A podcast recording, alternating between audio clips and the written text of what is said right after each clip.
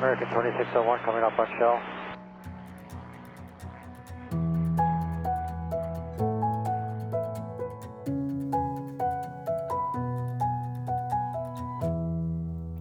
Hej og velkommen til Skyhugt, episode 15. Hej Mie, Hej Michelle. så er vi her igen. Du kan ikke lade være mig. Nej, jeg føler, at det er der behov for. Vi er her. Vi er her. Hvad skal der ske i dag? I dag skal vi snakke om udlandinger. Usædvanlige udlandinger. Unusual outlandings, som man siger ude i verden. Ja, det er, jeg kan ikke sige u, u, usædvanligt. Jeg kan ikke sige det på dansk. Usædvanlige? Ja, det kan jeg godt sige, men jeg kan ikke sige udlandinger lige bagefter. Det skal vi snakke om. ja. Ja. Det er historier fra de varme lande fra begge to. Ja, og de kolde også, tror jeg. Ja, egentlig også de kolde. Ja. Lidt de kolde også. Ja, det skal vi. øh, Det er temaet. Er der ikke mere end det? Nej, har du brug for mere? det? Det ved jeg ikke. Kan vi snakke længe om det? Ja, det tror jeg godt, vi kan. Okay. Når man har øh, små 4.000 spring til sammen, så, øh, så er der jo en udlanding eller to at fortælle om. Og, og vi, vi er enige om, at vi kun tager de der sådan lidt særlige med, ikke? Ej, vi, vi tager dem alle sammen. Åh oh, gud. Nej, nej, vi, øh, vi, vi håndplukker lige dem, der er sådan lidt, øh, lidt interessante. Ja. Det skulle også helst være lidt interessant at lytte til. Mm. Mm. Inden vi kaster os ud i det, så kunne jeg godt tænke mig lige at snakke om øh, vores lyttere. Vi har flere gange nævnt, at nu har vi lyttere fra, øh, fra det her land eller det her land. Og der er kommet et land mere på listen, Mie. Ja. Og det, der er interessant, det er, at øh, det her land, der er kommet på, det er et af vores nabolande. Ja. Sverige er det ikke, for Sverige er stadigvæk ikke på listen. Der er ikke en eneste, der har lyttet til os i Sverige. Ej. De kan ikke lide os. Svenskerne kan ikke lide os, Mie. Svensken er imod os. Det må de være. Det må de være. Ellers er de bare misundelige over, at Danmark har en øh, falskenspodcast. Ursektor, ursektor, for det har de bare ikke. Nej, men det kan godt Det være, tror det. jeg ikke, de har i hvert fald. Det er i hvert fald Jeg ikke det ved land. faktisk ikke. Norge har jo været med fra øh, næsten fra starten af. Ja. Nu er Tyskland også kommet med. Tyskland, ja. Ja, og ikke nok med, at Tyskland er kommet med på listen. Den er klatret op på en tredje plads over Wow. de lande, vi bliver lyttet mest i. Ja. Vi øh, lagde mærke til det her for, ja, det er ved at være par dage siden, vi, vi så, at øh, Tyskland var kommet med på listen. Mm. Og så fik vi en besked fra en lytter. Ja. En lytter, som, øh, som skrev, at øh, han, øh, han hørte os på arbejde. Ja. Og det, der er sjovt ved, ved hans arbejde, det er, at han arbejder i 40.000 fod. Mm. Flight level 400. Ja. Der bliver vi hørt henne. Ja. Vi bliver hørt op i flight level 400 Det synes jeg er sejt. på hans arbejdsplads. Ja. Det er totalt sejt. Jeg synes ikke, vi skal læse øh, beskeden op. Jeg synes ikke, vi skal oute ham. Nej. Fordi øh, jeg ved, jeg kender ikke øh, luftfartsreglerne, men lad os bare sige, at han sad ikke i passagersædet, mens han lyttede. Nej. Og så lad det ligge ved det. Men jeg synes, det er hyggeligt, Det er at en fantastisk. falskans podcast bliver lyttet til i en flyver. Ja. Jeg synes generelt, det er fantastisk, når vi får de her beskeder fra folk, der er sådan, jamen vi lytter også med fra New Zealand, eller Mexico, eller Australien, eller Tyskland, eller hvor det nu er henne. Ja. Det gør mig, øh, det gør mig glad. Alle hilsner er velkomne. Men det er det. Også selvom man bare sidder i smør om neder og lytter til det på transistorradio. Det må man også gerne. Man behøver ikke at være ude at rejse, hvis man øh, lytter til os. Det er rigtigt. Det er selvfølgelig dem, vi nævner. Det er dem, der har sådan lidt, øh, lidt en skæv kant på det. Men vi vil også meget gerne høre fra alle og enhver. Bare det, at vi hører fra nogen, at det er værd at lytte til. For vi kan selvfølgelig godt se tallene, at der bliver downloadet osv. Vi kan ikke se, om hvor mange der lytter det. Nej, vi aner det ikke. Vi aner ikke. Måske er det bare øh, en mand, der sidder og downloader øh, afsnittene mange gange. Så er du lidt creepy. Ja, Der er derude, der Der sidder er- og downloader ja. alle ja afsnit det 100 gange. det, det skal du stoppe med. Du, du må godt låne en Netflix-konto. Søg hjælp. Nej, men vi ved jo ikke, hvor mange der reelt lytter til det, så Nej. derfor er det jo super, super fedt at få, få hørt fra de her mennesker. Når, mm. når, og det er jo mange forskellige mennesker. Mm. Det er jo ikke én type springer. Det er jo ikke Nej. dem, der har været i sporten i 20 år, eller dem, der har været i sporten i et halvt år, Nej. eller øh, gamle folk, eller unge folk, eller kvinder, eller mænd. Eller, det, det er alt. Ja. Det er elever, det er C-springer, det er hele bladen. Ja. Det er hele demografien, vi hører fra. Og det er jo også dem, vi gerne vil ramme med den her podcast. Altså, det Hele er jo det, der er, demografien. ja, Ja, alle det. mennesker. det er jo det, der er så fantastisk ved falskenspringer, det er, at de så- er så forskellige, mm. og vi er sådan en mangfoldig gruppe, og derfor vil vi også gerne ramme en mangfoldig gruppe. Og det, øh, det har jeg indtryk af, at vi gør. Det håber jeg. Det ser sådan ud Ja, med de beskeder, vi det får. gør det faktisk. Og det er jeg glad for. Keep them coming. Lige præcis. Men Mie, vi skal snakke om udlandinger. Mm. Usædvanlige udlandinger. Us, u, usædvanlige, usædvanlige udlandinger. Vi skal snakke om, om de der spring, hvor det egentlig er gået rigtig, rigtig fint, så hænger man i bærende skærm, og så holder det op med at gøre fint. Ja, Eller ja. i hvert fald er sket et eller andet, der er ud over det sædvanlige. Lige præcis. Der er navnet. Ja. Hvornår havde du første gang en udlanding? Det havde jeg til Skyvand Boogie i 2010. Øhm, jeg var på dagens første lift på mm. den her Skyvand. Det var også første gang, jeg sprang fra en Skyvand. Og øh, det vil sige, at jeg havde ikke luret den her med, at dagens første storfly, det, den skal lige sådan skydes ind. Mm. Og eftersom jeg var elev, jeg havde øh, omkring 34 spring der, så skulle jeg selvfølgelig også af som solo mave, og var helt bagerst i bussen. Mm. Så jeg kommer ud af flyveren, jeg ligger der alene i luften, og på det tidspunkt, der er jeg på det stadie, hvor det er stadigvæk fedt at springe ud af en flyver, og det var jo vildt stort at springe ud af en skyvan Mm. for første gang. Ja. Men, men man ligger der i luften i frit fald, og bum, bum, bum, bum, hvad skal man så? Ikke? Så jeg lå og lavede nogle drej, og så videre. Og så, øh, så åbner jeg mit faldskærm, og så kan jeg godt øh, se, at pladsen er rigtig, rigtig langt væk. Heldigvis har jeg øh, sprunget i Holeby før. Så, så jeg sådan kan ret hurtigt orientere mig, og ved også ret hurtigt, at jeg er væk fra området af. Mm. Jeg kan se over på pladsen, og jeg vidste, at øh, vindposen stod langs med startbanen, så jeg kendte vindretningen sådan nogenlunde. Jeg havde i en idé om, okay, enten så kommer den fra øst mod vest, eller vest mod øst. Mm, okay, og så kiggede jeg sådan lidt ned. Mm. Og så var vi på lift sammen med øh, en fyr, der startede 2010. Og, øh, og han havde, havde lidt ry for ikke at være så god til at lande. Så da han valgte at lande i din retning, så tog jeg den modsatte. Og det gik okay. Altså, jeg havde faktisk lige lånt en springdragt af en af mine klubkammerater, Kenneth. Mm. Og den fik noget mudder på, så det er bare så ufedt at låne en, en ren, flot springdragt. Og så, nå. Men det gik i hvert fald fint, at komme ned og lander. Og det er sådan et, wow. Så jeg kommet ned og lander, og det er jo så gået fint nok. Der er lidt mudder på dragten, men, øhm, men jeg har det fint, og det, det er lidt det er vildt at have sin, sin første udlanding, hvor at man står et lidt fremmed sted, og jeg vidste jo godt, hvor jeg sådan cirka var i forhold til pladsen, men det var alligevel så langt væk, at man ikke bare lige kunne træske tværs over en mark, og så var man hjemme. Det var faktisk rigtig langt væk. Det der med, at man lander, og der ikke er nogen. For Ja. normalt så står der jo instruktører og venter på Ja, en, og ja. folk, der er klar til lige at hjælpe en, hvis man har brug for det. Ja. Pludselig så står man helt alene. eller Helt sted. alene. Ja, lige præcis. Det var, det var spøjst. Øhm, og samtidig så var det jo også fedt som elev at få den her fornemmelse af, nå, det kan jeg faktisk godt det her. Mm. Ja, det var ikke den kønneste landing, men jeg klarede den. Og, øhm, og så går jeg hen mod vejen, og så står blandt andet ham, som jeg talte om før, der er landet i modsat retning af mig. Og øh, vi er alle sammen okay. Og, øh, og så står vi i en gruppe der af folk, og så kommer der en bil, og så kommer vi alle sammen ind bag i bilen.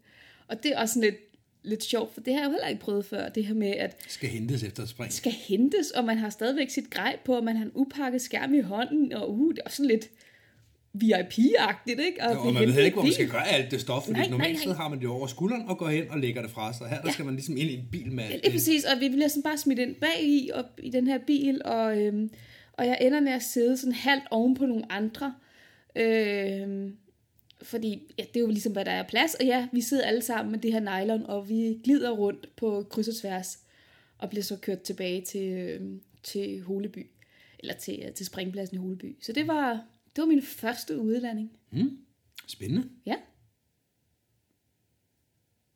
Vil du spørge om, hvornår jeg havde min første, eller skal jeg bare selv fortælle? Jeg kan godt spørge. Hvad med dig, Michelle? Jamen, min første udlanding, det var, øh, det var faktisk sjovt nok kombineret med en masse første. Ja, Ikke ligesom helt, mig. Ja, ikke helt første, men, men den weekend, jeg første gang var i Majbo, og den weekend, jeg første gang sprang fra Skyvan. Så der var i forvejen rigtig meget nyt. Og som du også nævnte, så øh, hvis man er elev, og det var jeg også på det tidspunkt, så står man bagerst i Skyvan. Mm. Så øh, en af mine øh, klubkammerater, som var cirka samme sted som mig i uddannelsen, og jeg, vi var øh, taget ned sammen med en mere. Og vi to var så på det her lift, og øh, der, vi var fire elever i alt. Der var papirer med os, der også skulle ud som, som elever til sidst. Så vi var møffet helt op bagerst i bussen, og den her Skyvan, som du fortæller, den, den, vores, den skulle altså også skydes ind. Så vi kommer, øh, vi kommer ud og øh, kommer op, og alt er godt. Kigger, øh, kigger lidt ud, hvad man nu lige kan se ud af sideruden. Der er ikke nogen af os, der er sådan rigtig dygtige til at spotte en Skyvan, og det skal man heller ikke. Hvis der er grønt lys, så skal man tælle til x antal sekunder, og så skal man løbe. Det havde du fået at vide som elev. Ja, ja. så det gjorde jeg. Mm. Så øh, min klubkammerat øh, Oscar og jeg, vi øh, hoppede ud. Ja, der bliver sat navn her. Vi smider folk under bussen. Vi, øh, vi hopper ud, og, og de her piger, de hopper så ud efter os, tror jeg. Men i hvert fald, så kommer vi ned og hænger i bærende skærm, og jeg kan bare se, at jeg kan ikke nå hjem til pladsen. Jeg hænger øh, godt stykke syd for pladsen, og jeg kan ikke nå hjem. Ja, den her store elevskærm, og vinden er ikke... Altså, jeg er ikke i modvind fra pladsen, men jeg er i sidevind, og jeg kan ikke krabbe den hjem derfra, hvor jeg er. Nej. Hvordan er det at hænge der for første gang, og bare være, altså du kender ikke området, og øh, du lige sprunget en flyver, du ikke kender, og du kan ikke komme mm. tilbage til området, og altså alt er nyt. Hvordan er det? Jeg hænger over nogle marker. Der er noget skov, en lille skovstrækning også, inden man kommer tilbage til pladsen og sådan noget. Der skal jeg slet ikke hen. Nej. Så, så jeg beslutter mig allerede i, det ved jeg ikke, jeg har vel trukket i en 12-1300 meter, og det er den højde, jeg også beslutter mig for, at det her jeg bliver. Så øh, jeg kigger ned og konstaterer, at der er marker, så, så det er egentlig meget stille og roligt. Mm. Min øh, kammerat var stået af før mig, og han øh, hænger så tilsvarende under mig. Så jeg kan se, at han sætter op til en landing i en retning, og øh, Oscar her, han er notorisk kendt for, at øh, hvis der er mulighed for en medvindslanding, så kan navigatoren godt tåle det. Så han går ned og lander, og det ser ud til at gå halvstærkt. Han kommer skøjten ind. Så jeg beslutter mig for 180 på Oscar. Det plejer at være meget godt hjemme i klubben, så det virker nok også her. Og ganske rigtigt kommer jeg ned og lander. Øh, I modsat retning af Oscar og laver en fin, blød, stående landing. Ingen problemer i det. Vi får tjekket, at øh, den anden er okay. Grejer tingene op. Det er også det der med, at så er lige pludselig kun to elever, der er til at stå og kigge på hinanden og sige, er du okay? Jamen, jeg er okay. Ja. Og kvejler tingene op, og så bliver vi enige om, hvis vi går ud til vejen, så, øh, så, så er det i hvert fald et godt skridt i den rigtige retning, for jeg så også nogen, der landede over på den anden mark. Så vi kommer ud til, øh, til vejen, og så møder vi øh, de her to piger, der øh, var stået af efter os. De så heller ikke kunne komme hjem, så de lige landede en tand længere ude på, øh, på den næste mark, sådan, altså nabomarken. Så vi mødes ved den samme vej, og så står vi der et kort øjeblik, og så kommer der en, øh, en sparholdt VVS-bil, som, øh, som bagsæderne, nej, det, det er ikke engang bagsæder i, det er, det er simpelthen bare et lastrum bag i. Så der kommer en glad springer og siger, hop ind bag i, så kører jeg tilbage til pladsen. Så øh, os fire elever, vi sætter os ind bag bilen, og så kører vi tilbage til pladsen. Det lyder det... lidt som om, det er samme historie som min. Det er, det er det faktisk, fordi du er en af de piger, der Ja. sidder bag i bilen. Ja. Det er første gang, vi to møder hinanden. Det er det. Det er i en sparholdt VVS-bil. På, Lolland. Lolland er alle steder, I ja. 2010. Ja, det er rigtigt. Det pussy er, at du kan huske mig. Jeg kan tydeligt huske dig. Jeg kan også huske hende den anden af, af sådan... Jeg, jeg kan ikke huske alle detaljerne, men jeg kan huske, hun var meget smilende også, og meget sådan, Hå, det overlevede vi. Og jeg kan ikke huske dig. Nej. Du kan huske Oscar til gengæld. Ja. Du kan huske... Fordi jeg, vidste jo med Oscar, han, ham skulle man ikke lande, i hvert fald ikke samme retning som ham. Okay. Så det, det vidste jeg, det skal jeg ikke. Og det rygte havde jeg dog ikke. Men jeg kendte dig jo ikke. Nej, men jeg kendte jo heller ikke dig. Nej. Vi blev jo først introduceret senere den dag. Ja, det siger du. Og, og igen, jeg kan ikke huske det. Nå, men jeg kan huske det, fordi du havde haft et reservetræk lidt senere den dag. Ja. Fordi det synes du var på tide. Hvis man, skulle huske, hvis man skal nå at gøre det i sin levetid, så har man travlt, så må man hellere få det gjort. Ja, det gjorde jeg så. Spring 37. Så lige nå det i klubgrad, inden man eget. Præcis. Og øh, da du så kommer ned og er landet fra den, så kommer, øh, står du og snakker med Natalie, og jeg går forbi. Og så siger Natalie, Michelle har også haft reservetræk i sin elevtid. Og så blev vi introduceret for hinanden. Det er Natalie, der, øh, der ligesom er Ja, ja, mellemværende der. Ja. og det kan jeg så heller ikke huske. Nej, men det, øh, det var vores allerførste... Det var første gang, vi to mødtes. Ja, vores første udlanding. Mm. Det er jo sådan noget, man gør sammen. Når man mange år senere bliver kærester. Ja, lige præcis. Så er sådan en dejlig, dejlig historie at varme sig til på de kolde vinteraftener. Ja, i hvert fald du kan varme dig, fordi du kan huske det. Du kan huske, Jeg, du kan jeg huske kan huske, det kan jeg. Du kan bare ikke huske ham, den anonyme fætter, der... Ham, som jeg sad ovenpå på vej hjem. i Ja, du sad faktisk på skødet af mig i bilen. Det ja. gjorde jeg. Jeg sad og skøjtede rundt. Jeg sad og Ja, skøjtede rundt på en eller Ja, anden. jeg havde navigatoren imellem, og Ja, jeg kunne ikke ja. få den væk, og det var sådan lidt, og nu sidder hun der. Så nu sad jeg og kørte rundt, hver gang han drejede med bilen foran, så gled du ud i den modsatte side. Ja, men vi var jo alle sammen sådan, du ved, sådan lidt glade og lidt euforiske over, at vi havde klaret den her Vi udfordring, vi havde overlevet og så videre, Ja. så det var bare hyggeligt og sjovt, altså. Det var kæmpestort. Ja, det var det. Hvordan... Øh... Det var den første, har du haft andre? Nej, jeg har aldrig nogensinde landet ude, bortset fra den ene gang. Nå, okay. Jamen, så hopper vi da din historie over, som jeg troede, du havde. Jeg havde ellers tænkt mig lige at lave et oplæg til dig, men ja, hvis du ikke har lavet du må udlanding- godt lave et oplæg, for jeg har haft andre udlandinger. Nå, vil du så ikke prøve at fortælle om en af de andre, du har lavet? Jo, det er en af de lidt mere pinlige af slagsen. Der var sket det, at min daværende klub DFC skulle have et, et, det, der hedder et indhop hos øh, en af klubbens medlemmer. Mm. Det var en fredag eller lørdag aften, og øh, vi øh, skulle så mødes på springpladsen, skulle vi blive fløjet derover og øh, springe af ved hans nye hus. Han øh, købte et hus langt ud på landet, mm. og havde kæmpe, kæmpe flade marker omkring sig, så det ville være, være helt oplagt, at os, der var C-springere, at vi gjorde det. Mm.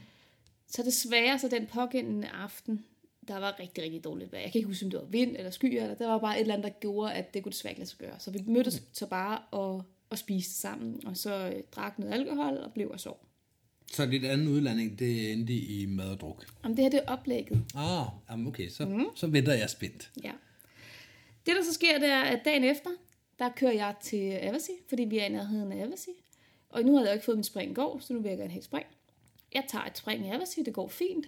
Nogle af de andre fra DFC dukker så op, og de bliver sådan enige med hinanden om, at det kunne da også være meget fedt at lave det der indhop nu-agtigt. Selvom det ikke er det samme, så kunne vi jo godt lige bede piloten om at, at smide os af øh, over ved, øh, derhjemme. Så kan vi lige ringe hjem og sige, at vi kommer snart.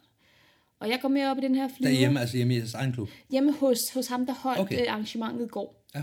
Han vil jo stadigvæk gerne lande på sin egen grund. Det er der jo landet charmerende over, ikke? Jo, jo. Så øh, jeg har ikke lyst til det, fordi jeg vil hellere bare blive i Avasi og springe løs. Mm. Så jeg sidder inde i flyveren sammen med de to, og så Ejern. Og øh, jeg sidder inde bagerst, og vi flyver rundt sådan temmelig længe, fordi nu skal vi lige derover, og vi skal lige kigge på vinden, og vi skal lige alt muligt. Og jeg har egentlig bare sat mig ned bagerst til bussen og sidder sådan lidt og småsover. Altså jeg var måske kommet lidt sent i seng dagen i forvejen, ikke? Mm. Og så har vi fløjet rigtig længe, og vi har sat øh, åbnet døren og sat de der to af, og så flyver vi rundt rigtig, rigtig længe igen. Og igen, jeg sidder bare og sover ned bag os. Nu er der jo lige masser af plads i SFU. Mm. Og så åbner øh, ejeren døren, og, øh, og begynder sådan at sidde og kigge ud. Timo er pilot, og, øh, og jeg stikker sådan lige hovedet ud ved siden af ham, og jeg prøver at kigge med. Og jeg har altid haft lidt, lidt udfordringer med at finde Avasi som springplads. Mm. Og jeg kan heller ikke umiddelbart se pladsen. Så jeg spørger ejeren, øh, hvor er pladsen? Og jeg kan ikke helt høre, hvad han siger, men han siger et eller andet sådan, øh, dernede, og så peger han ud af døren og ned på en by. Mm. Og så tænker jeg, jamen det passer meget godt med, at det er den by, der ligger ved siden af Avasi, altså byen, altså Avasi, byen Avasi, ikke? Ja. Og så tænker jeg, så må det også passe med, at så ligger pladsen faktisk lige under os. Så, øh, så han springer af, og jeg, lige så snart han er ude, så kigger jeg igen ud af døren, og kan ikke umiddelbart se pladsen, men det tænker jeg, det kan også være, fordi pladsen er under os. Mm. Så jeg hopper øh, ud og tænker, okay, vi, vi skal ikke have en overflyvning mere. Nu har vi fløjet rundt her, fordi vi først skulle sætte de andre af, og så skulle vi flyve rundt, og så nu bliver jeg nødt til at springe af. Ja. Så jeg springer selvfølgelig af, og øh, havde egentlig tænkt mig, du ved, vi er 1500 meter, havde tænkt mig lige at gå lidt frit færd, lige mm, nyde, nyde den del af springet. Men, men jeg tænker, jeg, jeg trækker lidt højt. Jeg, jeg tager lige et par sekunder fritfald, og så trækker jeg. Jeg trækker skærmen, og så godt. Så passer det med, at vi har byen derovre, og så skal pladsen være, øh, skal den være, øh, altså hvis vi har byen, og jeg kan, jeg kan simpelthen ikke Nej. gennemskue det. Jeg kigger ned, jeg kigger rundt, jeg kigger op, jeg kigger alle vejen. Pladsen er væk. Pladsen er bare væk. Okay, jeg forstår det overhovedet ikke. Nå. Jeg kigger den... op. Det er jo også det naturlige at gøre, når man ikke kan finde pladsen. Den må være deroppe. Jamen altså, jeg ved ikke, hvad jeg forestiller mig. øhm, så får jeg øje på ejerens skærm under mig, mm. og tænker, godt, vi er åbenbart kommet for langt væk fra pladsen, så øh, jeg gør det snedige nu, og det er at lande sammen med ham, fordi ja. det er jo altid det smarte at gøre, hvis man er kommet langt væk. Hvis den ene har en dårlig landing, så kan man hjælpe hinanden. Ja, jeg går ned, og så lander jeg sammen med ham på et eller andet mark. Ja. Han har så landet på en mark og begyndt at gå op mod nogle, en gruppe af hus. Jeg tænker, det skal nok op og snakke med de her folk omkring, at ups, undskyld, jeg lander på din mark. Mm. Øh, jeg lander i den, i, den, i den fjerne ende af den her mark, for der er nogle høje træer, jeg vil gerne fri noget turbulens og sådan. Mm. Så jeg begynder stille og roligt at tage, samle mit grej op og begynder at gå op mod dem her. Så kommer jeg op til ham, ejeren, og så hans, øh, den, de her mennesker, han står og snakker med. Og han spørger mig, hvorfor sprang du af?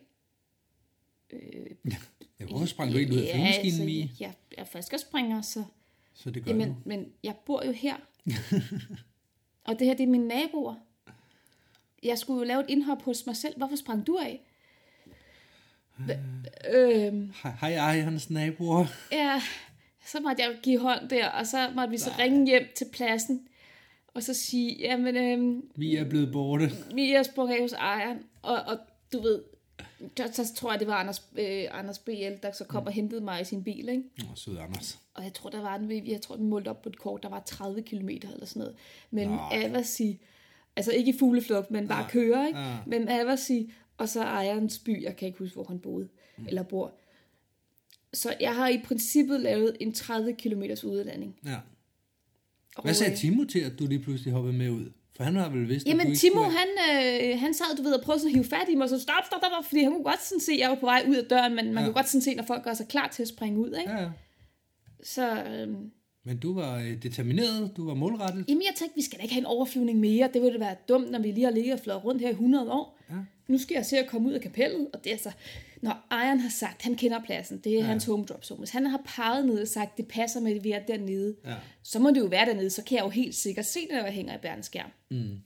Men Timo har faktisk øh, skrevet min logbog for det her spring. Han har skrevet en lidt anden version end mig. Okay. Skal jeg prøve at læse det op? Ja, synes jeg, hvis du kan finde sådan... Det er, øh, han udfyldte alle felterne i min logbog. Så Ja. det er åbenbart mit spring nummer 331, og det er den 23. 9. 2012. Og place, der står så Avasi skråstreg Præstø. Så det er åbenbart Præstø. Præstø. Ja, Hold da op. plot. Kolon har han skrevet. Mie skal med på et spring, hvor to springere skal sættes af ved deres respektive hjem. Det havde Mie ikke forstået, så hun vælger at hoppe ud over Præstø i den tro, at hun snart ville få øje på pladsen. Og det står så i godsøjne det sidste. Så det er underskrevet af Timo. Så det er... Øhm, Så du kigger ned på Præstø, og hvis jeg husker øh, rigtigt, så er Præstø, det, det, det er en ø. nej, Nej, Præstø er ikke en ø. er det ikke? Det ved jeg ikke. Vil du, vil du prøve at smage lidt på ordet? Er det... Ø. Vi var ikke på en ø. Præstø. Du påstår simpelthen, at Præstø ikke er en ø. Du må stå det op. Jeg slår det op. Godt. Efter afsnittet, så slår vi op om Præstø er en ø. Hvad, hvad sætter vi på højkant til, øh, til næste? Så må vi afsløre næste afsnit om, om hvem af os, der har ret. Åh, oh, hvor er det dumt. Jamen, det er jo en latte, ligesom vi plejer at være. Godt. Men så er der en kaffe latte på højkant Du på. siger, og- at jeg er landet på en ø. Jeg siger, at Præstø er en ø. Er du færdig med at fumle med den der logbog? Hvis du lige lægger den væk for et øjeblik, sådan, tak. Jamen, jeg, jeg landede ikke på en ø. Nej, okay, så har du jo lavet en udlanding fra den udlanding også. Øh, Altså det nærmeste landfast, Jeg det er jo landede ikke. Sverige eller Tyskland. jeg landede ikke på en ø. Nej, godt. Jamen så holder vi fast i, at du ikke landede på en ø. Jeg holder fast i, at du landede på en ø. Okay. Og at Præstø er en ø. Det, det, Det lyder logisk. baseret ud fra navnet, det synes du. Lad os komme videre i teksten. Ja. Hvad har du af, øh, af udlandinger? Ja, men der gik Usædvanlige udlandinger? usædvan, usædvanlige, jeg bliver ved med at sige usædvanlige, usædvanlige udlandinger. Det kan jeg ikke sige. Outstanding outlandings. Uh, Yes. international. Uh, very worldwide. Jamen, der gik ikke så lang tid som med dig, fordi jeg kan så forstå, at det var helt herinde i 2012, før der sådan rigtig kom noget øh, spektakulært igen. For mit vedkommende var det året efter, det var i 2011, altså året efter vores første, vi havde sammen. Mm. Det var min første udlandstur. Det er ligesom om, at når jeg skal prøve noget for første gang, så skal jeg lige krydre det op med et eller andet, andet sted også. Og det, der var lidt specielt ved, ved den her, det var, at vi var taget til Tjekkiet. Vi skulle ned til Prostachov. Jeg har nævnt det i et tidligere afsnit, det her mm. med, at vi skulle ned til Cypress Book i et, øh, deres 20-års jubilæum. Ja, det var der, hvor du lavede det der nøgenspring, du har talt om tidligere. Lige præcis. Det her, det er så øh, to spring efter nøgenspringet, heldigvis. Eller også to spring før nøgenspringet. Der er to spring imellem, men det ene kommer før det andet. I hvert fald så, øh, vi er i Tjekkiet. Vi skal springe fra Mi-8 helikopter. Mi-8 helikopteren, det er øh, en stor fugl. Den er lidt ligesom EH101'eren, den de kalder Merlin. Og det den kan, det er, at øh, den har tailgate, kæmpe stor, og så flyver den øh, ret langsomt. Men ikke, øh, ikke noget med at stå stille eller noget, for den har plads til lige så mange mennesker som Skyvan. Der er plads til 25 springer bag. Mm. Så det er ikke det her typisk helikopterhop, man ser, hvor den står helt, helt stille, og så kan man kravle ned under den, hænge under den, og så kan man dumpe ned, ligesom, ligesom, ligesom at springe for ballon. Er Nej, den det, den taler om. flyver 70 i timen fremad ja. Som, som det laveste, for ikke, ja. Fordi det koster rigtig meget fuel at holde den stille. Ja, Så plus at det giver også noget finale øh, afstand mellem jer, ikke? Altså. Jo, lige præcis. Det der så er i det, det er, at springerne de sidder og tænker, åh, helikopter, så skal vi have 45 grader mellem alle springerne. Og eftersom vi ikke flyver så hurtigt fremad, så går der altså lang tid, hvor der kommer 45 grader. Ja, Fordi folk de falder ned under flyveren og ikke rigtig kommer ud bagved. Mm. Så, øh, så der går alt for lang tid mellem grupperne, Ja. da, da vi endelig kommer i gang med at springe på den her MI8. Igen er jeg solo mave, så jeg er, nej, jeg tror jeg faktisk, jeg har meldt mig ind som solo freefly. Nu skal jeg op og prøve det. Så jeg står som en af de bagerste i bussen. Og, Super godt, når man har 50 spring ikke ved, hvad man laver. Ja, det er det. Og øh, der forlanger de, at man har en bodyordning. Ja. Det vil sige, at man skal passe op to og to. Det er jo en rigtig, rigtig god idé, fordi mm. så kan, kan man tjekke hinanden ind også, når man kommer hjem, sådan, så man er sikker på, at alle er kommet hjem, eller nogen mm. har set en, når man ikke kommer hjem. Ja. Og øh, de andre spring, der har, øh, der har jeg været sammen med Oscar i flyveren. Ja. Selv samme. Og øh, vi deler også telt dernede. Så øh, Oscar og jeg har været buddies på de fleste spring. Men her er Oscar ikke med. Eller også så springer han bare min i mave. Vi er i hvert fald ikke i samme ende af bussen, så jeg laver mig en bodyordning med en øh, lokal fyr. Mm. Og øh, det tager jo for ever at få de her grupper ud, fordi alle folk står og venter på 45 grader, og aldrig kommer. Så det sidste så er sådan, nu hænger de bærneskærm, og vi så ikke godt hoppe. Så det tager for ever. Og endelig kommer jeg af og kommer ud, kigger ned, konstaterer, at jeg kan ingenting se. Jeg kan ikke se springer, jeg kan ikke se pladsen, jeg kan ikke se noget som helst. Al- Altså, jeg er helt alene i verden. Jeg har kun ham den sidste efter mig. Og jeg kan se ham lave noget freefly, hvor han rent faktisk kommer forbi mig, så jeg ved nu, at jeg er øverste mand på himlen. Mm. Så jeg konstaterer en gang til, jeg kan ikke se den her kæmpe plads, vi skulle springe på. Nej. Jeg kan ikke se den.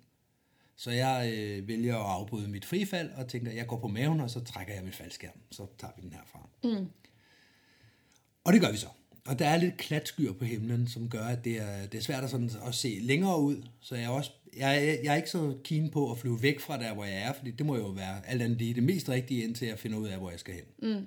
Så jeg ligger og flyver i bløde drej, uden at hælde højt af, og prøver ligesom at kigge i alle retninger, hvor, hvor skal jeg hen?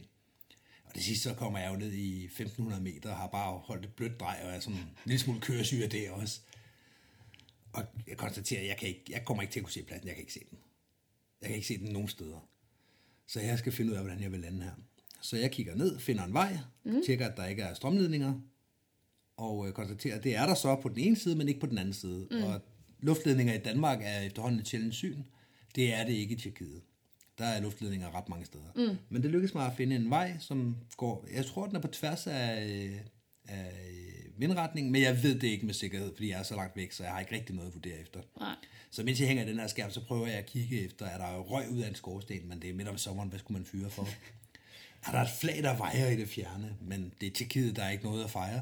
Så, altså, så der er ikke nogen ting, der kan... De har jo heller ikke Er opfundet ikke noget bølgende korn eller andet? Jo, det er tid der. af- Nå, Bølgende korn er der masser af. ja.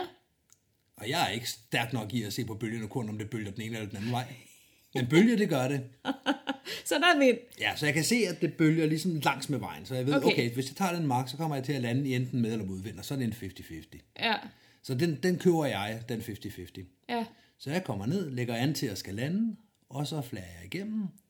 Og jeg har stadig ikke rigtig meget fart på, fordi de her 6-7 meter i sekundet, de er bag ved mig Nej, og skubber. nej. Så øh, jeg har mit visir åben, fordi jeg har en fullface med visir på Ja. på det tidspunkt. Så Ja. det står åben, og så kommer jeg ned, og så får mine fødder fat i det her korn, som er lidt højere, end hvad man kan se opfra også. Ja, sådan er det altid. Og så lægger jeg mig ned på maven, mm. og så kører jeg de sidste, det ved jeg ikke, 40 meter. med ansigtet først, med mit visir der er åbent, og bliver bare pisket i ansigtet af de her kornaks.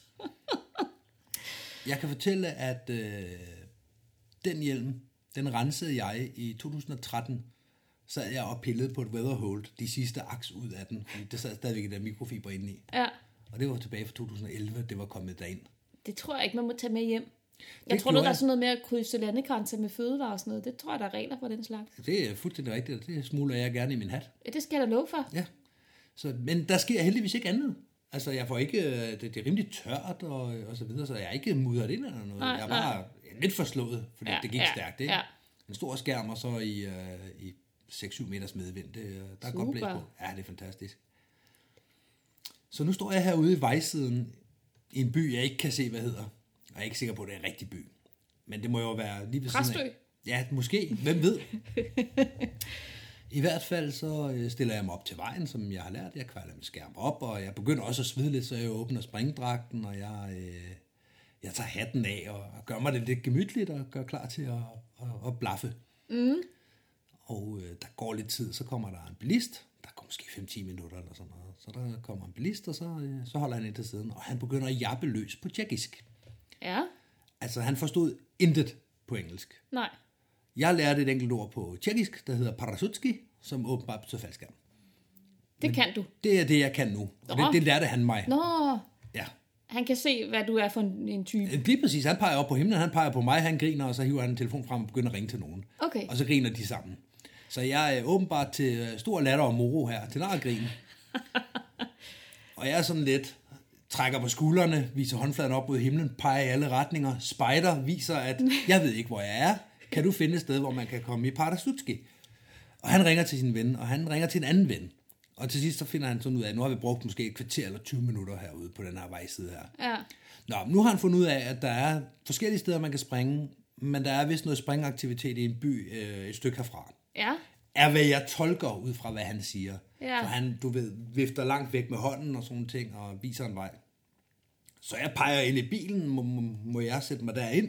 Og han ligger og flytter de ting, der er på passagersædet, så det må jeg godt. Okay. Tolker jeg. Han, han agerer i hvert fald med et smil, da jeg sætter mig ind i hans vogn. Okay. Med alt mit grej og Ja, ja. en halv hovedskærm ud af døren og alt muligt. Ja.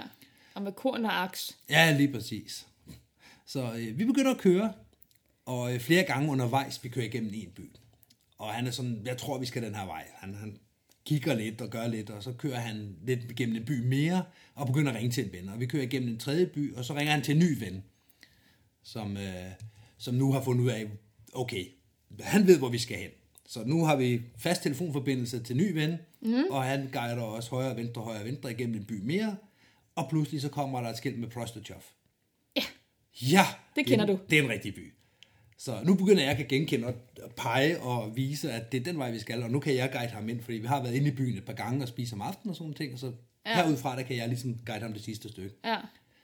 Og øh, prøver så at byde ham ind på en øl eller noget, men han takker pænt nej, og får så fat i en af de lokale, der kommer ud af bussen eller bilen, og så øh, som, kan du ikke spørge, om han vil, øh, vil have noget at spise eller et eller andet, for Ja. altså, han har lige kørt en 30 km med mig også, eller sådan noget. Ligesom dit præsteeventyr, bare med fremmede mennesker, der ikke forstår øh, menneskesprog. Så, øh, men han ville ikke have noget, han ville ikke have penge for det eller noget som helst. Og øh, så, øh, så triller han af, og så er jeg jo endelig tilbage. Nu er der gået halvanden time Ja. siden jeg øh, stod af flyveren, eller helikopteren. Det, der så er sket hjemme på pladsen, det er, at min buddy, han er kommet ned og har meldt alle hjemme. Super. Ja. Det var da en god body, du havde Ja, fået er præcis. det var den bedste buddy, jeg nogensinde har haft. Ja. Han, han laver ikke panik. Der skabes ikke scener. Nej, det gør det Alt ikke. er roligt, alt er i orden. Ja. Vi er hjemme. Alt er godt. Ja. Fortsæt. Ja, det er den melding, han har kommet med. Ja. I mellemtiden, der har øh, Oscar, han har været en god dreng. Han har været oppe i manifest og sige, prøv at høre, min makker han mangler. Han var med i den Mi-8, der tog af for over en time siden. Mm. Og han er ikke kommet tilbage, han mangler altså. Ja. Og de får lavet et opkald, og de får øh, kaldt ud over højtaleren. De får alle bodies op og så videre. Min body går op og melder, ja ja, alle er tilbage. Så, og Oscar han bliver mere og mere desperat, så det sidste bliver Oscar vred. Ja. Oscar på det her tidspunkt, han, har må, han må have været 17. Ja. Enten, ja, han må have været, være fyldt 17 her. Så han står med sit skoleengelsk og prøver at forklare, at prøv at høre, jeg ved, Michelle ikke er her, Ja. because Michelle and me sleep together, and he's not here. Det han ville sige var selvfølgelig, at vi delte telt. Ja, det sagde han jo også Det sagde han på også. en måde. Ja, de her piger i manifest var ikke særlig interesserede i Oscar efterfølgende af en eller anden årsag. Jeg ved ikke, om de afskrev ham med eller andet. I hvert fald får han øh, deklameret, at øh, hans sengekammerat mangler. Og ros til Oscar, at han insisterer, at han stiller sig op og siger, mm. prøv at høre, der mangler Ja, altså en. ja, ja. Oscar har ikke mange flere spring, end jeg har på det tidspunkt. Nej. Så det er også under 100 spring, og så stille sig op i et fremmed, altså det var os alle sammen første tur nærmest, og, og stå og råbe af folk ind, til de ligesom fatter, at der mangler Ja. nogen. Ja. Så øh, det var, hvad der var sket hjemme på pladsen. Så det var dagens sidste spring. Jeg var lidt træt efter det. Det var lige, lige vel nok arbejde for det. Så det var min øh, anden udlanding. Det havde været spændende, hvis ham der manden ikke var kommet forbi bilen. Jamen, så har jeg jo stået dernede i Numi. Ja. Så har jeg jo været i en lille flække. Så har jeg boet der nu. Så har du boet i Tjekkiet nu. Ja, sådan har det været. Og så havde jeg aldrig fået at vide, hvem jeg sad ovenpå med min første udlanding. Nej, det var aldrig gået op for dig. Men det var, øh, det var Tjekkiet. Ja. Har du, øh, har du lavet andre øh, løjer, Ulykker. ulykker, lad os kalde det det? Ja. Øhm, jeg kigger lige på min liste. Mm. Den her, den kender mange. For den her har rigtig mange været med på. Okay, Den er kendt som Danmarks historiens største udlanding, tror jeg. så tror jeg også, de fleste, der enten øh, øh, har været med på den, eller selv hvis de ikke har været med på den, har været aktive i sporten i 2018. Ja, Hvad enten det var før eller efter det her, de har hørt om den. det er korrekt gættet. Det, øh, nu fortæller jeg historien fra mit perspektiv, mm. og der er jo mange derude, der sidder og, og nikker og siger, ja, det der oplevede jeg også, eller noget lignende i hvert fald. Jeg vil gerne runde af med mit perspektiv. Det tager 10 sekunder, fordi det er et ret kort perspektiv, for jeg er ikke med på den. Men, men fortæl. Ja, nu fortæller jeg det som om, at øh, jeg fortæller det til en, der ikke ved, hvad det her handler om. Ja. Sagen var den, at vi skulle lave et, øh, en, et forsøg på en Danmarksrekord, 70 mands. Vi havde fået stillet to Herculeser til rådighed af forsvaret, og vi skulle springe af over Odense. Og vi var fordelt cirka 50-50 i de her to Herculeser. Og når man så skal springe af sådan, øh, fra to flyver, så har man noget, der hedder en superfloater, som de, dem i den modsatte flyver kan se. Når vedkommende springer af, så ved man, okay, så er det altså ud af kapellet. Jeg var i øh, den flyver, der var forrest. Og øh, jeg står sådan inde bag stort set aller, aller bagerst af den her Hercules. Og når jeg siger bagerst, så er det jo ikke, fordi man står op ved siden af piloten. Det gør man absolut ikke. Man, man er jo ude, helt ude på rampen. Men mm. stadigvæk var jeg bagerst af den her menneskemængde, der var foran mig. Og, øh, og det handler om at komme ud. Komme ud. Når, der, når der bliver sagt go, så er det ud. Så, øh, så, så der bliver givet tegn til, at nu er det ud. Og så springer vi altså af. Og øh, vi forsøger at lave den her, øh, den her figur. Det går ikke så godt. Øhm, det er også første forsøg, altså det aller, aller første spring sammen. Så lad os lige give det en chance. Det lykkes ikke. Øh, jeg flyver ind og faktisk får mine greb, eller i hvert fald ligger på min plads, og jeg er fuldstændig fokuseret. Jeg kigger igennem øh, basen og så videre. Øhm, men jeg kan godt se, at, at der mangler nogen, og jeg kan heller ikke rigtig mærke, at der er taget greb på mine ben og sådan. Der, der, jeg kan godt fornemme, der, der, den er her ikke helt endnu, men det er også okay. Og så vender jeg om og trækker væk, når jeg skal. Jeg åbner mit faldskærm, og begynder at kigge mig om selvfølgelig efter andre springere, mm. og lige sikre mig, at luftrummet er frit. Det er det så. Og så begynder jeg at orientere mig efter pladsen. Og jeg har sprunget ikke mange gange over Odense, men i hvert fald nogle gange. Ikke? Der kender det sådan rimelig godt, og der er jo en asfaltbane og sådan. Ikke? Og jeg kan ikke se den her plads. Og øhm, nu skulle man ikke tro det, men, men, men jeg har faktisk rimelig mange spring, da det her sker. Og stadigvæk har jeg ikke været klog nok til lige at tjekke vindretningen, mm. inden jeg går i flyveren. Fordi man lige pludselig har fokus på noget andet. Ja, nu har jeg været så fokuseret på, at nu skal jeg op og lave den her big way, og mm. det er rigtig, rigtig nemt at se, hvad for en retning alle de andre lander i, når vi kommer ned, og jeg kommer i hvert fald ikke ned først, det er helt sikkert, og ja, man kan jo se vindposen, og der, der er masser af ting, der nok skal indikere det, så, så jeg har så jeg ikke skænket en tanke. Men når jeg nu hænger her, langt væk fra alting, jeg, jeg husker det, som om jeg får øje på pladsen langt ude det fjerne, men som i, det der, det når jeg aldrig hen til. Mm.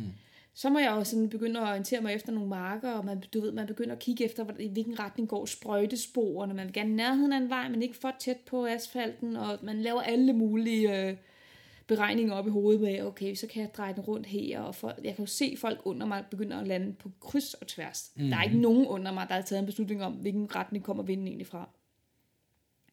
Men jeg kommer ned, laver en okay landing, øh, lidt hård, hård mark, jeg har valgt mig, men den er okay.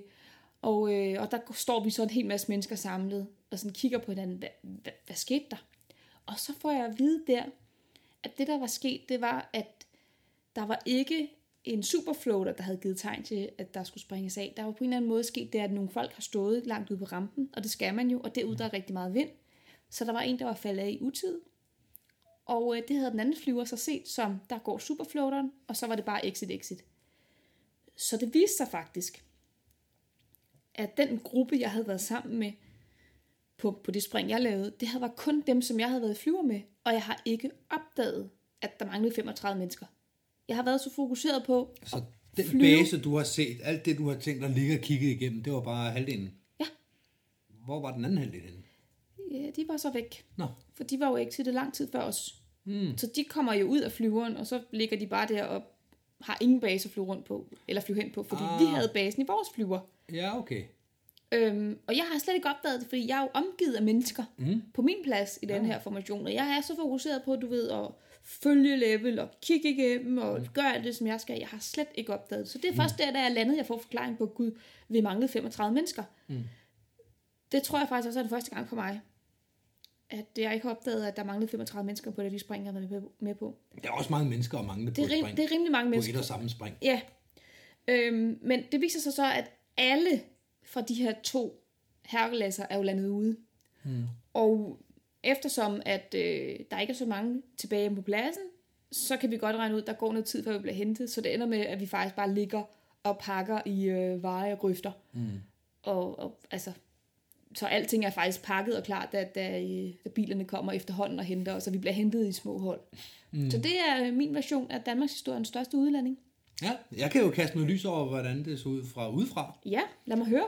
Jeg var jo i øh, Hermans gruppe. Jeg var øh, videomand for Hermans gruppe, det vil sige backup-gruppen. Dem, der kunne skiftes ind med efterhånden, som, som dagene gik og springene gik. Mm. Vi var øh, største gruppe af dem, der ikke var på, øh, på rekordforsøget. Så vi øh, ser jo hele bundtoget vælte ud. Så I er med i Herkulesen? Det er vi. Vi, Den står, ene Herkules. vi står bag ved øh, Ja. en, en ret stor flok mennesker. Og de hopper af, det kigger man ud og ser og konstaterer, det er fint, de er væk. Mm. Så stiller vi op, og eftersom jeg er videomand, så bakker jeg ned til rampen og stiller mig ud i aller yderste hjørne, hvor man skal holde fast for, øh, for Dear Life. Jeg har hørt, der er meget blast på derude. Det er frygteligt. Altså, Ja. jeg, øh, jeg blev ved med at tage små skridt fremad, fordi mine fødder simpelthen, selvom jeg stod grounded på øh, platformen, så blev, blev jeg blæst bagud lige så stille i en glidende bevægelse, så mm. jeg var nødt til konstant at sådan tage et skridt frem for at blive stående der, hvor jeg Ja. ikke falder af. Ja. Og vi havde snakket om, inden vi skulle op og springe, at når vi nu kom ned, så ville der være rigtig, rigtig meget trafik ned i landingsområdet. Det et stort landingsområde i Odense. Gud takke lov for det, for der er mange mennesker. Og vi har fået at vide, prøv at der er rigtig mange mennesker, og de har glemt alt om, at vi kommer ned bagefter. Mm. Så land et sted, hvor der ikke er folk, der lige er på vej til at krydse ind over, eller gå, gå i nærheden af. Så vær opmærksom, der er 70 mennesker dernede, når I kommer ned og lander, og de har ikke set jer. Mm. Så jeg kommer øh, ud som videomand, og så, det vil sige, jeg ligger og falder ned i midten, og så trækker jeg øh, som den første og kigger. Så har jeg jo resten af kagen, der, der, spreder, der faner ud, og imens de gør det, der hænger jeg jo i bærneskab og kigger ned, og forventer at se 70 farvede klatter i form af faldskærmer og springere. Mm. Der er ikke et øje. Pladsen er rømmet. Det er som i en, øh, altså, som i en gyserfilm. og min første tanke er, at det var da frygtelig hurtigt, de var kommet ind. Ja. For vi har kun lige lavet en, omfly, en overflyvning. Det har taget fem minutter, ja. Men det tager også jer halvanden minut lige at komme derned, og så... Øh, Uden et stort område, og dem, der lander længst væk, og det er nogen, der bør gøre, har en lang god tur. ja. Så det, at der ikke er et øje, det, det for, forbløffer mig lidt. Ja. Og jeg tror også, jeg kan huske, hvorfor folk ikke er så keen på, hvad for en land- landingsretning der er. Fordi som jeg husker det, så var det, at den kunne skifte lidt, så vi skulle se efter øh, indikatoren, når vi kom ned og landede. Ja. Og derfor stod det lidt åbent. Derfor kan jeg huske, at jeg i hvert fald selv var sådan lidt, ja, det er på gefyl. Mm. Så hvis jeg var landet ud, tror jeg også, jeg havde været i tvivl om, hvad retning det var, fordi det var noget, vi ligesom skulle kigge ned på posen, kigge ned på tiden, når det er. Ja. Og så har man bare følgetid. Ja, så gælder tid. Mm. Men kommer ned og, øh, og lander som den første, kommer over mod hegn, og der står Torndal, som jo er etter på hele det her projekt her, og siger, alle der har biler, I skal ud og køre. Torndal, han står og mangler 70 mennesker. Nå, hvem kan det være? Det Lige præcis. Og det er mange. Jeg har selv været, øh, været etter på et par storflystævner igennem tiderne. Mm. Og når man mangler en eller to eller tre, så øh, det er ikke særlig rart. Nej. For i virkeligheden aner du ikke, om, om, om, altså, om der er to, der er styrtet sammen, eller nogen, der har ramt hinanden i skærm, eller om der ligger 70 døde mennesker ud over hele, hele kommunen. Du aner det ikke. Du, Nej. du, du, du er nødt til at undersøge det her. Var det ikke dig, der på et tidspunkt sagde til mig, at specielt med elever, at hvis de har været væk i en eller anden given tidsperiode, så er det en hændelse, og så skal man betragte det som en ulykke, indtil at andet er... Det er næsten rigtigt. Det, jeg plejer at sige, er, at hvis der er en elev, der mangler, så er det en hændelse. Der, der, skal ikke, der er ikke noget tidsestimat på. Der er ikke noget med, at der skal gå fem minutter eller noget. Nej. I det øjeblik, jeg mangler en elev, så antager jeg, at den elev ligger med et brækket lårben eller det, der er værre. Indtil du ved andet. Indtil jeg ved andet. Det er Ja. derfor, jeg også er, øh, det ved folk, der springer NFK, jeg er ret hurtig til at mobilisere, at flyveren skal ud og kigge Ja. og få biler afsted. Ja, fordi heldigvis så er det jo sjældent, der sker noget, men mm. hvis det så skulle ske, så skal der altså være folk, der hjælper. Lige præcis. Det, der var jo utaknemmeligt her, det er, at Tornel altså ikke bare lige kan tage et flyradio og så lige... Øh, Kald op til Herkuleserne. kan, kalde op til flyverne og spørge, om de, kan ikke lige krydse ind og, og kigge, om vi kan se noget. Kuka vidt af røv. Nej, lige præcis. Så, øh, deres opgave var ligesom løst, nu var de på Ja. vej hjem til Aalborg. Så han, der var ikke noget at gøre der. Den Nej. mulighed var frataget ham. Han står stort set alene på den her springplads. Ja. Jeg tror, der er ham og Dorte Gundsø, og så måske en enkelt mere på pladsen. ja, der er forvildet sig derind med en fejl. Ja, lige præcis. Og de er jo allerede kørt. Der er kun Ja. ja. tilbage, så alle, der kan køre bil, er stiger afsted. Så vi, øh, vi får alle biler sendt afsted. Ja. Og øh, jeg giver så mine bilnøgler til en anden, for jeg skal pakke og doppe video og sådan noget. Ja, så jeg ja, giver du, mine du har bilnøgler et til job i forhold til Ja. ja. Hermans gruppe. Ja, så, så jeg giver mine bilnøgler, så jeg er ligesom tilbage på pladsen. Og så får jeg pakket min skærm og får dobbet, og så går jeg ud og tænder en cigaret, og så kan jeg se, der holder en 6-7 biler i kø ned ad vejen, som alle sammen venter på at komme ind og sætte de her 2, 3, 4 springere, der sidder i bilen af. Ja. Og der, altså, der, der er sådan en hel parade af civilister, der bare har øh, fundet faldskærmsspringere i kommunen, og så kørt dem ud til springpladsen.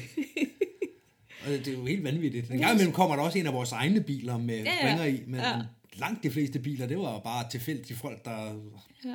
Har fundet fire faldskærmsspringere. Det, det må have set så vanvittigt ud fra, fra, Fra jorden jorden af. Så jeg, ja. jeg har jo set det... Øh, jeg har desværre ikke set det på de 70 mands, for der var jeg jo med, mm. men jeg har set det ved andre store big ways. Det der med, når der kommer så mange farvede skærme ned fra himlen, det siger jo, uh, når de alle sammen åbner, og man får sådan helt uh, kuldegysning og begejstring over Ja. det, og så kommer de bare væltende ned. Og prøv at tænke på at få det syn, uden at mm. øh, vide, hvad det er, ja. og, og uden at have forventet det. Altså, og vi var jo de der 70 plus og nogle videomænd og sådan noget, ikke? Altså 70 mennesker, der kommer ned i farvet faldskærm. Ja, en eller anden bundemand, der hører lyden, fordi du kan Ja. høre lyden i frit fald. ja. Så han står der og lurer i sin, øh, sin mark, Ja, og kan ja. høre den her opfra. Ja.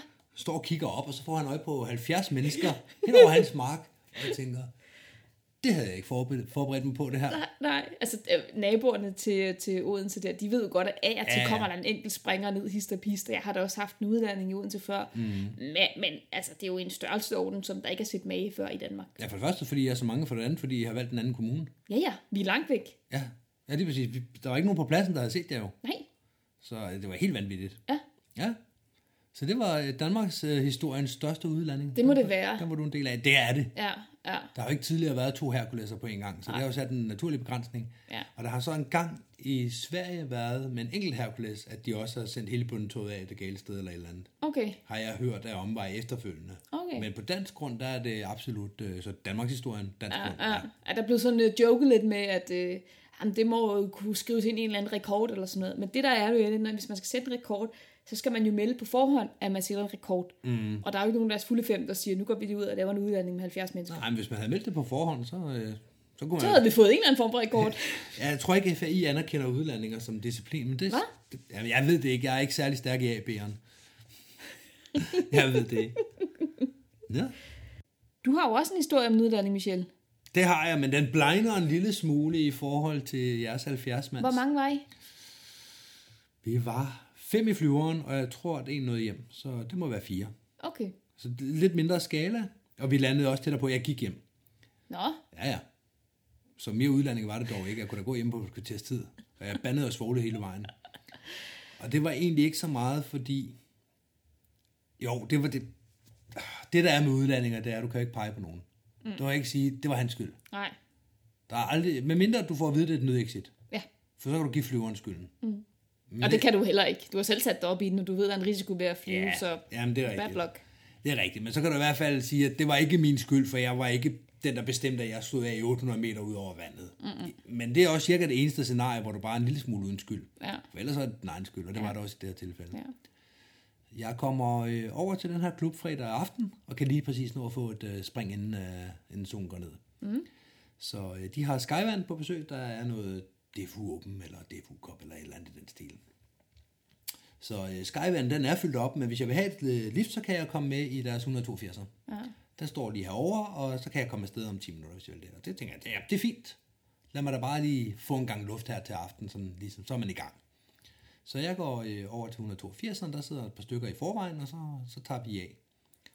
Og så flyver vi øh, helt normalt væk fra området, kommer tilbage igen, og vi skal have en 1500 meter, så der er, ikke, øh, der er ingen hokus pokus i det eller noget. Vi kommer ind på jump run, men så begynder det hele at blive lidt kunstigt, fordi piloten han begynder at krænge flyveren sådan helt, hvor, du, du ved, hvor han banker den med rudders og øh, styrer kontra, så han holder retning, men, men vinkler den, så den ligger skrå på himlen, så vi kan se skråt op. Og det gør vi så. Han sidder og prøver at kigge ud af vinduet, og øh, springeren, der sidder ved siden af ham, er en af de lokale. De, de kommunikerer lidt, og vi andre er sådan lidt detached nede bagerst i bussen. ja, man kan ikke helt høre, hvad der bliver sagt. Nej, og de kommunikerer lidt og kigger op og gør ved. Og jeg er sådan, hvad, hvad sker der? Ah, men øh, der, vent lige lidt. Nå, men så venter jeg lidt. Og de krænger, og de flyver, og jeg er sådan, vi må i hvert fald ingen forbi pladsen, fordi mm. da jeg så den sidste, da vi krængede rundt, det er ikke en plads, jeg normalt springer på, men man kan godt kende den, fordi den er asfaltbane. Ja. Så da vi krængede rundt sidst, så ifølge mine beregninger inde i mit hoved, så burde vi have krydset den asfaltvej for længe siden. Mm. Og så lige pludselig går døren op, og så får vi at vide, at vi kan ikke stå af herude. Vi kan ikke flyve tilbage, vi kan stå af herude. Og så, så stiger folk af efterhånden. Jeg sidder Jeg vil gerne have et spring, altså man har jo trods alt betalt for det. Altså, turen er betalt. Jeg Ja. er oppe i 1500. Ja, Ja, jeg springer af, så må vi se, hvor pladsen er henne, om jeg kan nå tilbage til den. ja. Det er nok lige nærheden. Og det kunne jeg ikke. Men Vi havde fået at vi, lander, Okay. vi, vi flyver herud, og så må vi flyve så tæt på, vi kan komme. Okay. Øh, Og vi skal lige være opmærksom på, at uh, Skyvan jo også er op, så vi skal ikke bare flyve direkte hjem. Nej der vil være andre skærme i luften. Ja. ja. Så jeg flyver ned ved en vej og lander, og så går jeg tilbage og synes, det var da en mystisk måde at gøre det på. ja. Da jeg så kommer tilbage til pladsen, så viser... Og du har gået et kvarter der. Ja, 10 minutter og et kvarter. Ja. Så da jeg kommer tilbage til pladsen, jeg er fuldstændig forsvedt, for jeg er ikke forberedt på, at jeg skulle ud og, og vandre. Det er jo en sportsgren, det her. Ja, det er det altså. Så jeg har hiket og kommer tilbage til, øh, til ground base. For så snakkede med nogle af de andre på den her flyver og spørgsmål, hvad skete der så? Hvad var det? Ja. Og det der så var i det, det var simpelthen, at piloten han kunne ikke forstå engelsk. Og han kunne ikke tale engelsk. Det er for så vidt ikke noget problem. Når du flyver i Danmark med en dansk flyver, så kan du snakke dansk. Så, Så skal man du... åbenbart ikke køre engelsk. Det skal man ikke. Nå. Hvis du har dansk radiocertifikat, så kan du nøjes med at snakke dansk åbenbart. Nå. Så han kunne dansk. Ja, det er godt at kunne. Det er det. Bortset fra Skyvan-piloten, han møffede i radioen, men han gjorde det på engelsk. Nej. Så vi vidste ikke helt, hvad det var, han sagde. Så det, vi havde ligget og lavet, det var egentlig, at vi lå og krænge for at se, om han hældte folk af eller ej. Om vi kunne få øje på ham. Om han hældte folk af i hovedet på jer. Ja.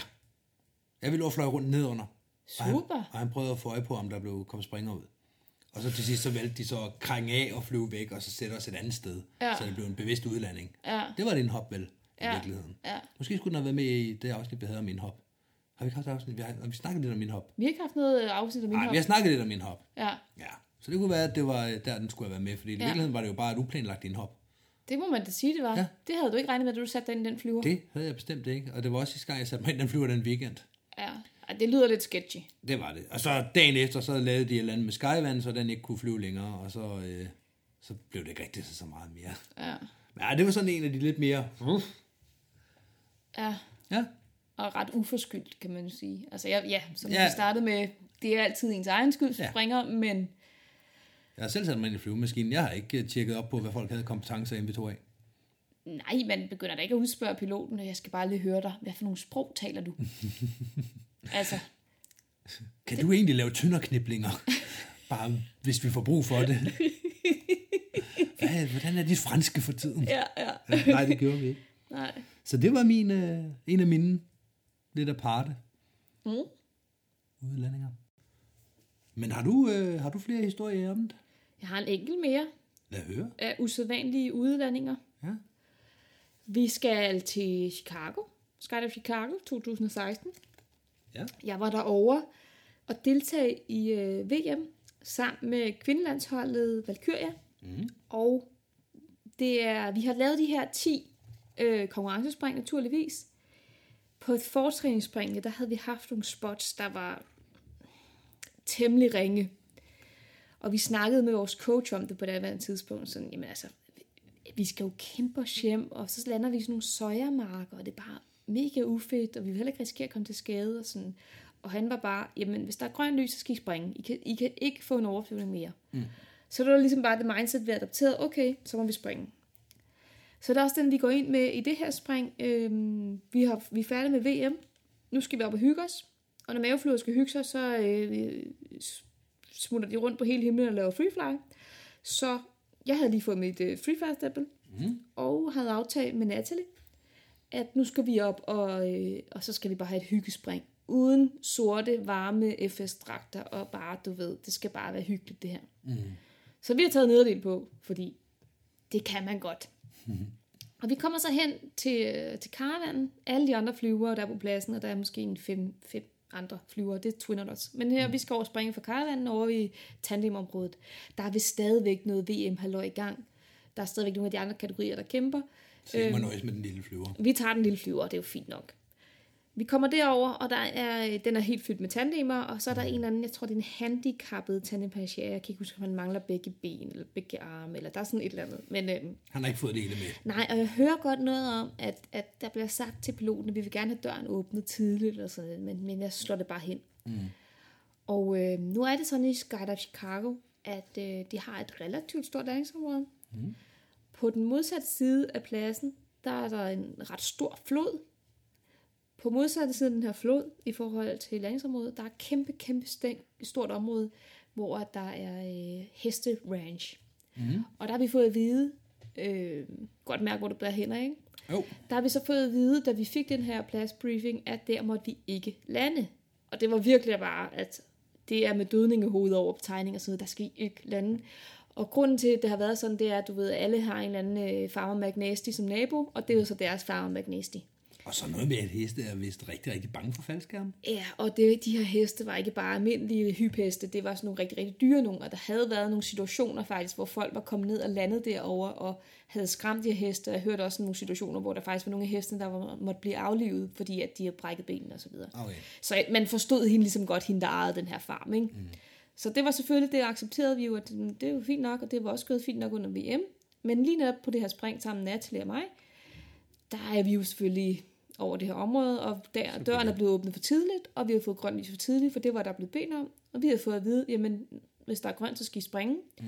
Vi kigger ud, vi spotter, og vi synes godt nok, vi er lidt langt væk fra pladsen, men det kan godt være, at, at højdevinden er taget til, eller et eller andet. Altså, Man har det også med at slå, øh, slå hovedet lidt fra, når man er på de her kæmpe pladser, hvor mm. netop hvor der er Twin Otters og Caravans, fordi Ja. der er en pilot, der spotter, han har en GPS, og han har styr på højdevinden, så skal man ikke selv sidde og kloge sig i, om man skal længere ud eller ikke. Ej, vi sidder med en bus fuld af tandemmaster, altså mm. folk, der er ansat på den her springplads. Natalie og jeg, vi sidder i sommertoppet og nederdele, mm. og ligner ikke faldskærmsspringere. Altså, vi ligner ikke nogen, der ved, hvad vi taler om. Så det er også lidt svært, du ved, at få den der autoritet til lige at sige, "Mm, jeg ved godt, der er grønt lys, men vi trækker den lige lidt, for Ja, så ja. sidder hele bussen jo bagved ud. Ja, ja. Så, så ja, min tanke er, ja, vi er lidt langt væk, men der må være noget højde ved. Mm. Så vi springer af, laver det her spring. Super, super sjovt. Bryder, tracker væk og trækker. Og, øhm, og så er vi lidt langt væk. Ja. Og jeg kan godt se, okay, jeg skal have den her skærm, du ved, allerede inden skærmen begynder at åbne, og så har man et fat i rear eyes og begynder sådan at krænge skærmen om, og ja, den skal bare hjem mod pladsen. Ja. Ja. Så jeg hænger der på vej hjem mod pladsen. Øhm, jeg er et stykke over på den anden side af denne her flod, mm. og efter floden, der kommer der en, øh, et område med grusgrav. Ja. Og det ser heller ikke specielt rart ud at lande i. Og øh, jeg prøver sådan, mens jeg sådan kæmper mig hjem af, prøver lidt på halve brems, prøver lidt på fuld brems, prøver lidt, du ved, men man bruger alle de der tricks i bogen for at se, hvad hjælper bedst. Det læner sig frem, og læner sig bagud. Og boogie, boogie, boogie, ikke? Altså man prøver hvad som helst. Ja.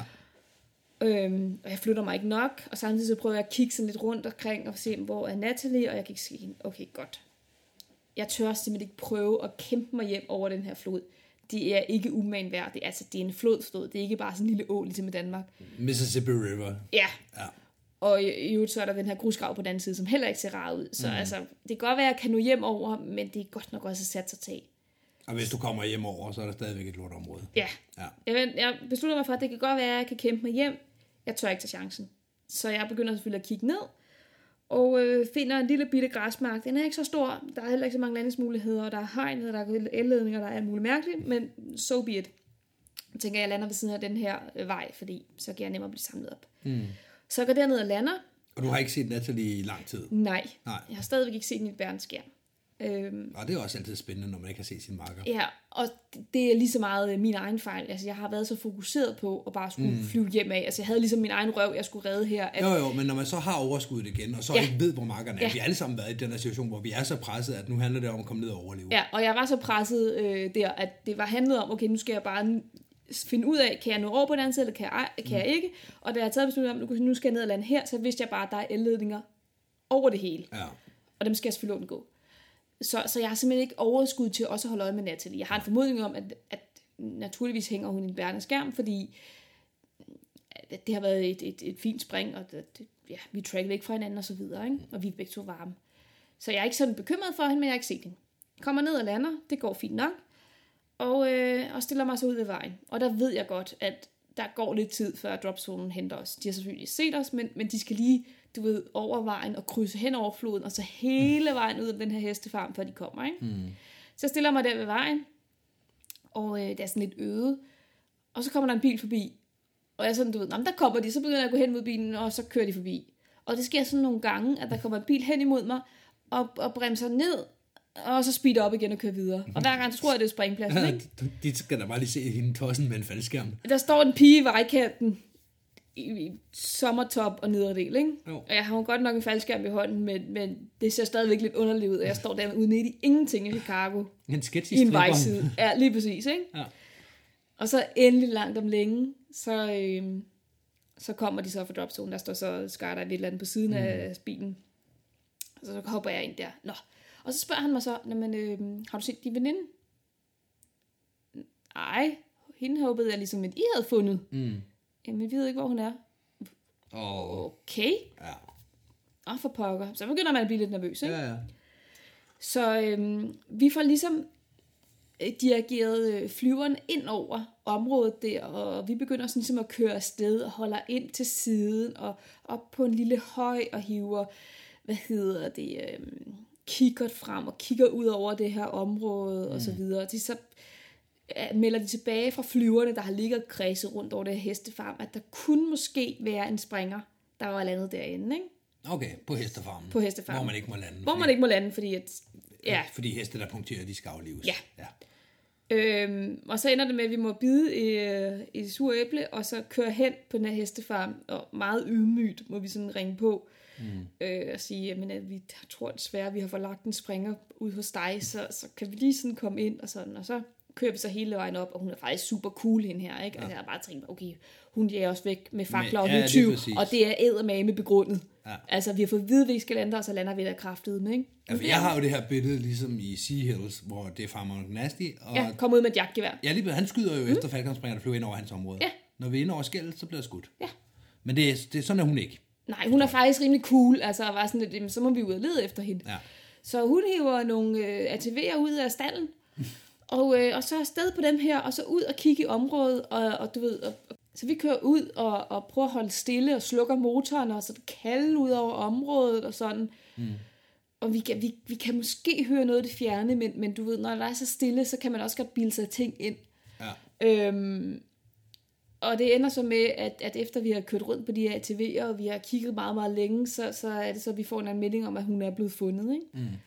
Og, øh, og så jeg, jeg er jo stadigvæk nervøs, for jeg vil gerne være sikker på, at, at hun er, hvor hun skal være. Ikke? Og mm. der er gået halvanden time her. Og, så Og du ligger og kører rundt på en ranch på en ATV. Ja. ja. Og så ender det så med, at vi kører tilbage til springpladsen, og, øh, og jeg går så ind og, og spørger sådan et, men har I fået den Natalie eller hvad? Og så kommer Natalie så hen i det samme, og bare giver mig sådan en kæmpe krammer. Hun havde været så nervøs for mig. Jeg havde været Ja. sådan, du ved, jeg havde også været nervøs for hende, men det er Natalie, hun skal nok klare sig. Og hun er bare, du ved, meget omsorgsfuld, meget, meget empatisk, været sådan lidt, ej, bare Mia, okay, ikke? Altså, hun har reageret normalt i situationen, vil du Ja, sige. ja. Hvorimod altså, du er bare iskold, sådan, ja, hun overlever jo nok. Ja, jeg har kørt rundt og havde en fest på en ATV, ikke? Du har været ude at, ja, du har været ude at opleve. Ja, woohoo! Natalie havde så landet, fordi hun øh, var track i en anden retning end mig. Hun var landet inde på sådan en, nærmest en fodboldbanes græsplæne-agtig. Det var ikke en fodboldbane, men det var sådan et stor. åben Ja. ja. område, omgivet af nogle kæmpe høje træer. Og grunden til, at jeg ved det, udover at du fortalte mig, det var, at hun øh, havde GoPro på. Mm. Så man ser hende sådan lidt, du ved, udover at man, man ser hende lande, så kan man sådan se, at hun tager det her GoPro ud, bare sådan kigger ned i kameraet og bare siger, Nå, hvad gør jeg så nu? Og så begynder hun sådan at gå afsted, og på et tidspunkt, så har hun så pakket sin faldskærm, fordi hun er bare gået og gået og gået og gået, ikke? Mm. Og vi havde faktisk set hende der, da vi holdt ind og kiggede med kigger der ud over området. Så havde vi faktisk set hende, men fordi hun var så langt væk, kunne vi ikke se, at det var hende. Og også fordi hun havde pakket sin faldskærm. Ja, okay, så lige nu hun ikke... kig- Ja, så kigger man jo efter øh, Man kigger efter det der, ja, ja, Ja. præcis, og det havde flyverne jo også gjort, ikke? så de Jo. havde også svært ved at se hende.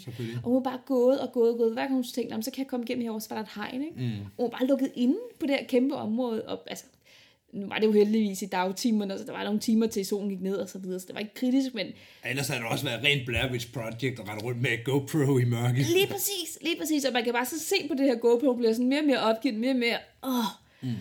alt imens jeg ligger i en anden ende af den her branch og kører rundt på og woohoo, Bare ikke? Altså, fest. Det er to meget forskellige oplevelser, I har. ja, ja. Så, øh, så vi kommer tilbage på pladsen der, og så giver vi hinanden en krammer, og så bliver vi enige om, så har vi egentlig fået spring for i dag. Mm. Og begge to meget dehydreret og trætte. Ja, man bliver og, træt, det gør ja, man. Ja, det var noget af en oplevelse, det her. Altså. Så øh, ja, det var min udlanding, eller vores udlandinger i Chicago. Så husk bare en lille, at tra- trackretning er alt afgørende. Ja, Alt efter om du vil have en tur på ATV og se hele ranchen, eller om du bare vil være lukket inde på en græsplæne. ja, Ja, det var da en fin, øh, fin morale. ja. Mi, vi har snakket i en times tid nu om udlandinger. Mm. Skal vi lukke den her? Lad os gøre det.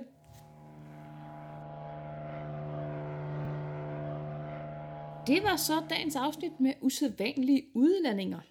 Ja, det var det. Jeg holder mig lige fri af at prøve uden at udtale det. Prøv lige at sige det. Us- Usædvanlige udlandinger. usædvanlige udlandinger. Mm. Nu bliver det usædvanlige. Use- usædvanlige. Usædvanlige. Ja, dem, dem har vi snakket om. Det har vi snakket om. Meget. Meget, ja. Mm. Hvis der sidder en eller anden derude og har en god idé til, hvad øh, vi skal snakke om, så må de gerne byde ind. Mm. Kravet er, at det skal være et eller andet med noget med hvad faldskærm, tænker jeg. Ja, og hvis man kommer med et eller andet, som man ved, du og jeg ikke ved, en hylende papvis om, så skal man også selv være klar til at komme ind og fortælle om det. Ja. Ja, ja. Jeg skal ikke sidde og mig i præslandinger, Hvorfor ikke? Fordi det vil folk blive træt af. Er du ikke etter? Jo, Så har du da også læst uh, FB'eren og ved, at, at der er nogle regler. jamen godt, så jeg sætter mig ned og læser reglerne for præslandinger. Ja. ja. Hvor mange dommer skal der være? Det kommer an på, hvad for en type konkurrence du har, og hvad for nogle mange lande du har, der deltager. Fem lande og, øhm, og konkurrencetype B. Du skal lige finde en konkurrencetype, der findes. Hvilken form for certifikat skal man have for at springe præcision? C. Nej. B. Nu gætter du bare. A. Nu, er du- du er bare gået i gang med alfabetet, Mie.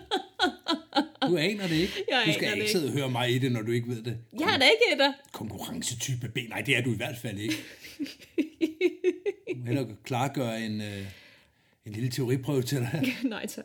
En træningstilstandsprøve. Men hvis du sidder derude, den er afskaffet. Ja, men ja, den er afskaffet ude i sporten. Den er ikke afskaffet hjemme hos os. Jo. Nå. Nå, Men øh, hvis du sidder derude og tænker, øh, de skal ikke snakke om præs, men de skal snakke om noget andet, som jeg synes, du kunne være sjovt. Det kan være Hvorfor? stort og småt, og hvad nu? hvis der er en, der har lyst til at snakke om præs, Jamen, det skal vi nok komme til. så skal du ikke sidde og sige, at de skal ikke snakke om præs. Du har lige afskrevet en disciplin ud af 5-6 stykker. Hvorfor er du sådan? Præs er også velkommen. Men hvis nu man har andre forslag også, så må man gerne sige til. Ja, Man kan gå ind på Facebook-gruppen for eksempel, Skyhooked, Mhm. og skrive til os derinde. Det kan Ja. være en privat besked, det kan være et åbent opslag, whatever. Øh, en pusseløjerlig lille ting. Jeg har en Snapchat, og jeg ved ikke, hvad mit brugernavn er, så det skal jeg nok lade være med at sidde og nævne, fordi det aner det ikke. Men, men jeg har nogle skydivers på den Snapchat. Og jeg har faktisk begyndt at få henvendelser fra flere forskellige, der sådan, mm. lige sender et billede, når de lytter. Noget andet, man kan gøre, det er, hvis man ikke har lyst til at skrive til os, men tænker, jeg kunne godt tænke mig at prøve med det der Skyhooked, så kan man faktisk indtale en lydfil på sin telefon, og så sender os en lille bitte lydklip. Og en lille hilsen. Det kan man gøre. Det må man gerne gøre. Det så, man øh, så bliver I nok afspillet her i... Øh, Så kvitterer vi med en faktura. Eller nej, sådan fungerer det ikke. det kunne ellers være fint. det kunne være så hyggeligt. Ja. Så hvis du sidder derude og tænker, jeg skal prøve at være med i det der Skyhooked, så øh, indtag en lille hilsen til os. Eventuelt med et forslag til emne, og så kigger vi på det. Eller bare, det behøver ikke at være et forslag. Man behøver Nej, ikke at nej, have nej. noget at byde ind med. Ah, Det er da fint bare at sige hej. det, man må gerne bare sige hej. Hej- Hej fra Vestjylland for eksempel. Det må man da gerne. Ja, også selvom man ikke bor i Vestjylland. Ja, man må gerne være sandrolig. Hvorfor fiser du nu? Hvad er sandrolig? Sandfærdig. Sandfærdig? Ja, det er Og- et gammelt ord for det. Nå. Man må gerne være med at lyve, Mie. Ædrolig? Ja, sandrolig. Nå, Det har du aldrig hørt om. det ved jeg ikke. Nej, men vi skal da også arbejde med dit ordforråd, når du nu er færdig med en teoriprøve om det. Ja, du har mange ting foran dig. Og du skal vise mig, hvordan den der træningstilstandsprøve fungerer. Det skal jeg love dig for, at jeg gerne vil. Skal vi sige farvel? Lad os gøre det. Skal vi lige have de visord? Nå ja, nå ja. De kommer her. Vise ord fra Skyhooked. Safety third. Så ikke safety first, men safety third. For lige at skatte ud pap. Ja, for dem, der har behov for det. Prøv at sige det med udlandingerne igen. Uh, outstanding, outlanding. Outlanding. Hvad er en outlanding? Det har en udlanding på engelsk, Mie. Er det sådan, det hedder? Outlanding. Okay. Men mindre det er en meget øh, outlandish outlanding. Uh. Se nu der. Nu gider jeg ikke at blive drillet mere med det. Hvad skal der ske i øh, de kommende afsnit? Guderne må vide det. Ved du det også? Jeg ved lidt. Løft sløret, hvis du er tør. Vi øh, har i hvert fald en interviewaftale med øh, en falskerspringer Ja, om ikke så længe. ja. Skal vi sige, hvem det er? Ej, vi må hellere være. Ej, det, vi kan tease lidt. Vi kan tease det. Vi kan jo, øh, vi kan jo fortælle, at det er en kvinde. Det er en kvinde. Det er ikke første gang, vi har en kvinde med. Nej. Det er en kvinde, der vil tale om sin disciplin. Eller vi vil i hvert fald gerne have en til at tale lidt om sin disciplin. Ja. Så øh, vi skal ikke give mere væk end det, tror jeg. Nej. Så kan, En kvinde og en, der ved noget om en disciplin. skal, vi, øh, skal vi... En af vores lyttere har spurgt, om vi ikke snart vil snakke om en disciplin. Nu bliver det bare mystisk. Nå, så dropper vi det. Ja. Det klipper vi lige ud. Hvad så? Så glæd jer. Ja, glæd jer. Det gør vi i som- hvert fald. Glæd jer som små børn til juleaften. Eller i hvert fald indtil afsnittet kommer. Ja, i Hej, hej. Hej hej.